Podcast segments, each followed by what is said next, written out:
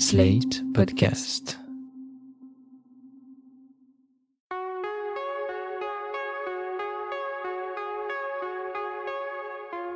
Je m'appelle Thomas Messias, je suis un homme blanc, cisgenre, hétérosexuel, un peu enrhumé, et comme plusieurs millions de Françaises et de Français, j'ai vu il y a quelque temps Le Grand Bain, le film de Gilles Lelouch. Au cas où vous vous soyez tenu à distance de l'actualité cinéma de cet automne, c'est l'histoire d'une bande de types un peu perdus dans la vie qui décide d'aller représenter la France au championnat du monde de natation synchronisée. Vous écoutez Mansplaining épisode 2, Sténose du Pylore, un podcast slate.fr. Sur l'affiche du Grand Bain, on voit ces 8 mecs, moule et bonnet de bain, se présenter à nous avec un air pas particulièrement vaillant. Sept d'entre eux sont blancs, le huitième étant incarné par l'acteur franco-tamoul Balasingam Tamil Shelvan. Pardon si je prononce mal. Ce n'est d'ailleurs pas le sujet de ce podcast, mais je vous invite à aller lire l'article de Vanity Fair qui explique pourquoi, je cite, le grand bain passe à côté de son seul personnage racisé. À une couleur de peau près, les corps de tous ces types se ressemblent. Pas de tablette de chocolat, des pectoraux loin d'être saillants, des pilosités plus ou moins aléatoires. Et ce qui est assez frappant pour un film qui se déroule en partie au bord d'une piscine, c'est que jamais le corps des héros du grand bain ne devient un sujet. Gilles Lelouch ne s'attarde pas sur la bedaine des uns et les épaules poilues des autres, ce qui va avec sa volonté affichée de ne stigmatiser personne. Marina Foyt résumait ça très bien dans une interview accordée récemment à Yann Barthès. Bossé et tout, Marina? Eh bien, euh, moi, je parlerai de la forme, alors, euh, plus que du fond. C'est une comédie qui euh, ne fait pas rire en se moquant. Zéro van homophobe. Zéro van raciste, et pourtant on rit beaucoup. Et j'aimerais bien que ça donne le souffle ça à un... Bah oui, non? Si, si, carrément. On rit avec et pas contre. Carrément. C'est justement sur cette invisibilité des corps, paradoxale pour un film qui se déroule au bord d'une piscine, que je voulais m'attarder. Si vous avez vu Le Grand Bain, il s'est sans doute produit la même chose pour vous que pour moi. Après quelques séquences, vous avez fini par ne même plus vous rendre compte que Mathieu Amalric et les autres se baladaient en slip devant vous. Comme Gilles Lelouch ne se sert pas de la nudité partielle de ses personnages pour se moquer d'eux, les torses et les jambes nues deviennent rapidement aussi passe-partout que des costumes. En fait, le grand bain, indépendamment de toutes ses qualités, c'est une illustration assez parfaite de ce qui se passe dans notre société en général et à la piscine en particulier. Aussi peu avenant soit-il, les corps des héros finissent par passer inaperçus. Ils ont le droit de déambuler en claquette arena au bord du bassin, et personne ne leur fera de remarques si des poils dépassent de leur maillot ou si leur hanche dégouline un peu. Les seuls instants où ils se sentent un peu penauds, c'est quand d'autres mecs nettement plus affûtés, comme les membres d'une équipe de waterpolo qui passaient par là, viennent bomber le torse non loin d'eux. Mais le reste du temps, pas de problème. La natation synchronisée masculine, je préfère te prévenir, c'est pas donné à tout le monde, quoi. Faut aller la volonté, la grâce, le rythme et une grande hygiène de vie. Tu t'en sens capable de ça? Maintenant, je voudrais que vous imaginiez un film équivalent, mais avec des femmes comme héroïnes.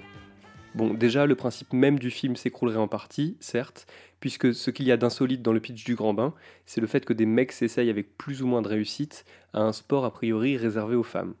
Mais allons plus loin. Vous imaginez vraiment qu'un film avec 8 actrices de tous âges, maillot de bain et physique moyen, puisse exister? Est-ce que des producteurs auraient vraiment accepté ça? Est-ce que des actrices auraient réellement pu accepter ça sans risquer de voir leur carrière compromise? Soyons honnêtes, à moins de trouver la Dream Team absolue et le ton parfait, ça me semble juste inconcevable. Et je ne suis pas certain que les gens se rueraient dans les salles comme c'est actuellement le cas pour le film de Gilles Lelouch, ou alors pas pour les mêmes raisons. Dans un grand bain version féminine, on aurait au mieux de la peine pour les héroïnes et pour les actrices. Le sentiment général serait de se dire qu'une telle a vraiment mal vieilli, qu'une autre a vraiment les seins qui tombent, que toute cette peau d'orange est dégueulasse et que personne ne veut voir ça. Vous n'avez qu'à regarder ce qui se passe quand un magazine People dévoile les photos de telle ou telle star féminine à la plage, ou quand une femme se situant hors des critères habituels de beauté s'affiche en lingerie sur Instagram ou sur Twitter. En fait, le corps des mecs, tout le monde s'en fout. Dans le grand bain, le fait qu'Amalric, Anglade et les autres ne soient pas exactement gaulés comme Zac Efron permet juste d'insister sur leur statut de challengers, dans la compétition qu'ils s'apprêtent à disputer, comme dans l'existence au sens large. Ils font pitié parce qu'ils travaillent dans des zones commerciales déprimantes ou parce que leur vie intime est un fiasco, pas parce qu'ils ont le ventre flasque. Quelques semaines après ma naissance, j'ai subi une intervention chirurgicale. Une maladie nommée sténose du pylore m'empoisonnait le quotidien. En résumé, la sténose du pylore me faisait notamment vomir en jet, un peu comme l'héroïne de l'exorciste. Impossible pour ses parents de lui faire garder ses biberons de lait.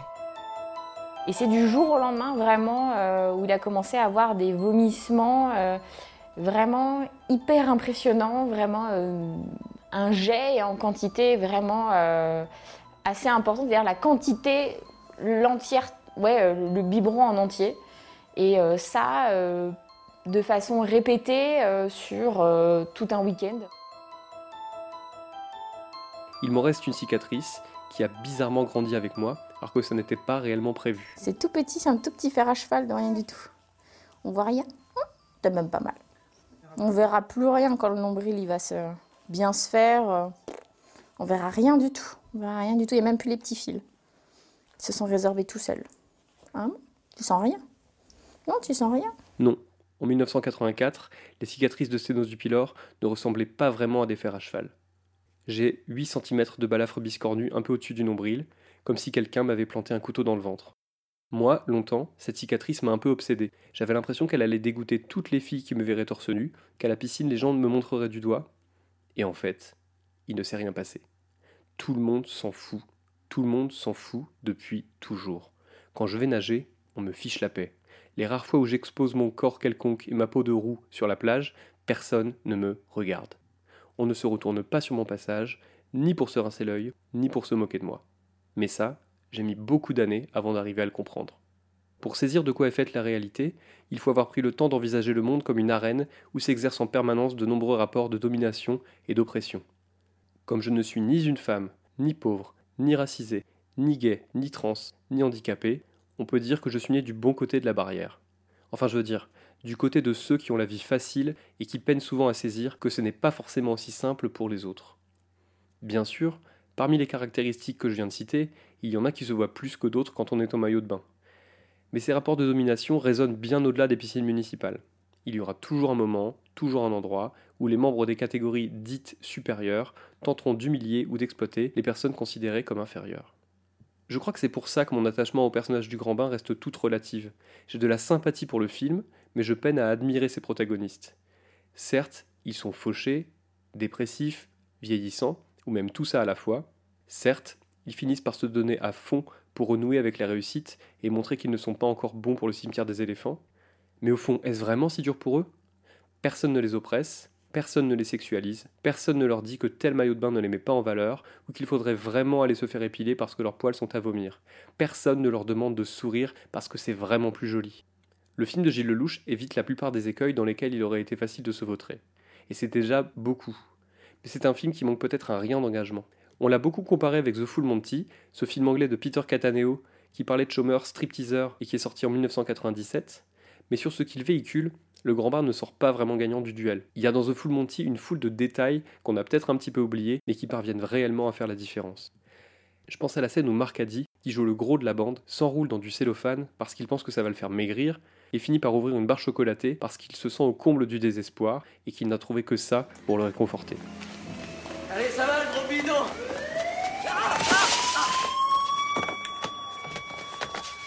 Jamais plus gros bidon, t'entends? T'entends? Il faut que tu viennes, vieux. Je peux pas. Je te dis, je peux pas. Tu vois? Il y a aussi la séquence dans laquelle deux des hommes de la troupe se rendent compte avec émotion qu'ils ont un faible l'un pour l'autre.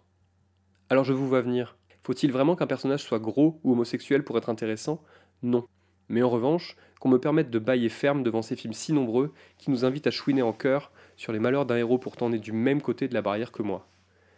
Bon, je veux bien faire une exception si ces malheurs sont vraiment très gros ou s'il est incarné par Jean-Pierre Bacry. Mais le reste du temps, les hommes normaux à qui la vie fait des misères, ça n'est plus possible. Je crois qu'en fait, on manque de films qui zooment sur les imperfections des corps masculins et qui ne font pas semblant de regarder ailleurs. Dans le paysage cinéma actuel, il y a d'un côté les biscottos de Dwayne Johnson, que par ailleurs j'aime beaucoup, et de l'autre les héros du grand bain, qu'on ne regarde pas vraiment, parce que le fait qu'ils soient presque nus devant nous nous semble parfaitement normal. C'est accepté dans la société de se promener en slip de bain. Entre les deux, pas grand-chose. C'est pour ça que j'aime autant un film comme Intimité, réalisé par Patrice Chéreau, où les personnages ne sont ni beaux ni laids, et où le réalisateur filme les corps comme des paysages, avec leurs zones accidentées, leurs creux, leurs bosses, leurs instants de grâce et leurs moments moins glorieux. C'est ça qu'on veut en fait. C'est de ça qu'on manque au cinéma, de la diversité, des corps représentatifs de ce que nous sommes, de la nudité parfois sexualisée et parfois non, et des hommes qui se mettent à nu tout autant que les femmes, au sens propre comme au figuré.